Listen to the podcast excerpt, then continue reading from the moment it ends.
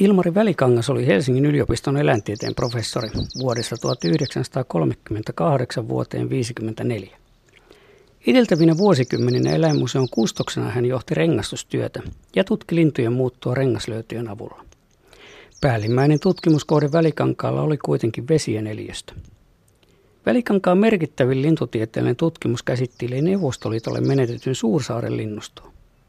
Välikangas kulki 41 neliökilometrin laajuisen Suursaaren ristiin rastiin 30-luvun puolivälin lämpiminä kesinä. Samaan aikaan lintututkijoita liikkui myös Tytär- ja Lavansaarella. Juuri tuolloin Kaakosta levittäytyi sekä Laatokan Karjalaan että Suomenlahden saarille maallemme uusi lintulaji, idänuunilintu. Suomenlahden saarella kuultiin kesällä 35 muutama laulava koiras. 36 ei yhtään, mutta seuraavana kolmena kesänä hämmästyttävän monta.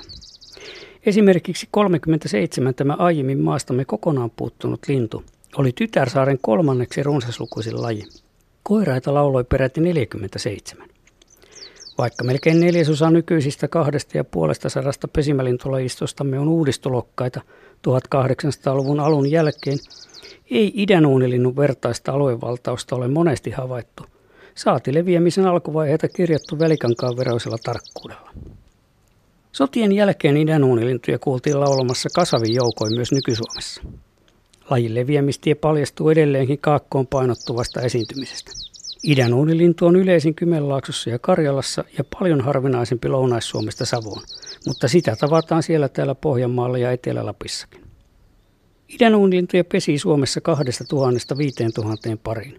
Yleensä sitä enemmän mitä kuumempia lämpöaltoja puhaltaa kaakosta kevätmuuttoaikaan toukokuun loppu- ja kesäkuun alkupuolella.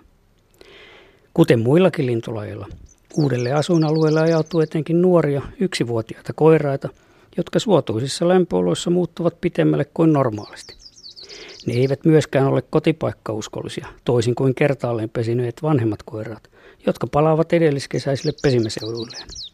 Naaraat vaihtavat pesimäseutujen herkemmin, ja jos niidenkin muuttomatka pitenee vakiintunutta levinneisyysaluetta kauemmas, linnut alkavat pesiä uudella alueella ja ainakin koiras palaa seuraavana keväänä samalle uudisalueelle. Jotta lintujen ja yleensä eläinten kotoutuminen uusille alueille etenisi, tarvitaan ennakkoluulottomia löytöretkeilijöitä, jotka lisännyttyään alkavat pitää uutta aluetta kotinaan. Idänuunilintu saapuu Aasian eteläosista myöhäisimpien muuttolintujen joukossa. Viimeiset vasta juhannuksena. Koiras paljastaa olinpaikkansa voimakkaalla ja pontevalla, rytmikkäästi hyppelehtivillä laulullaan. Tavallisesti laulujen löytää mahdollisimman luonnontilaisista ja vanhoista kuusia sekametsistä, usein mäkien ja vaarujen rinteeltä. Ydinalueella Kaakkois-Suomessa idänuunilinnulle kelpaavat koivikotkin.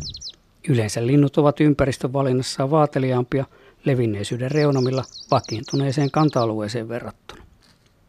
Lähisukulaistaan pajulintua muistuttava – mutta leveästä vaaleasta silmäkulmajuovasta erotettava idänulintu jäisi vaitonaisena paljastumatta puiden latvoista.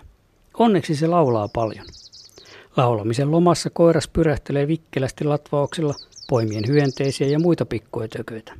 Laulavan linnun pää on takakenossa ja koko ruumis vapisee kiihkeän laulun tahdissa. Parin muodostuksen jälkeen koiras hiljenee, mutta pesimättömät joita on etenkin esiintymisalueen läntisimmillä rajoilla kymmeniä prosenttia kaikista, visertävät naaraan kaipuussaan heinäkuun loppupuolelle saakka, innokkaimmin aamulla, mutta usein keskellä päivääkin. Uunilinnut ovat saaneet ryhmänimensä puoliavoimesta, maahan piilotetusta uunimaisesta pesästään.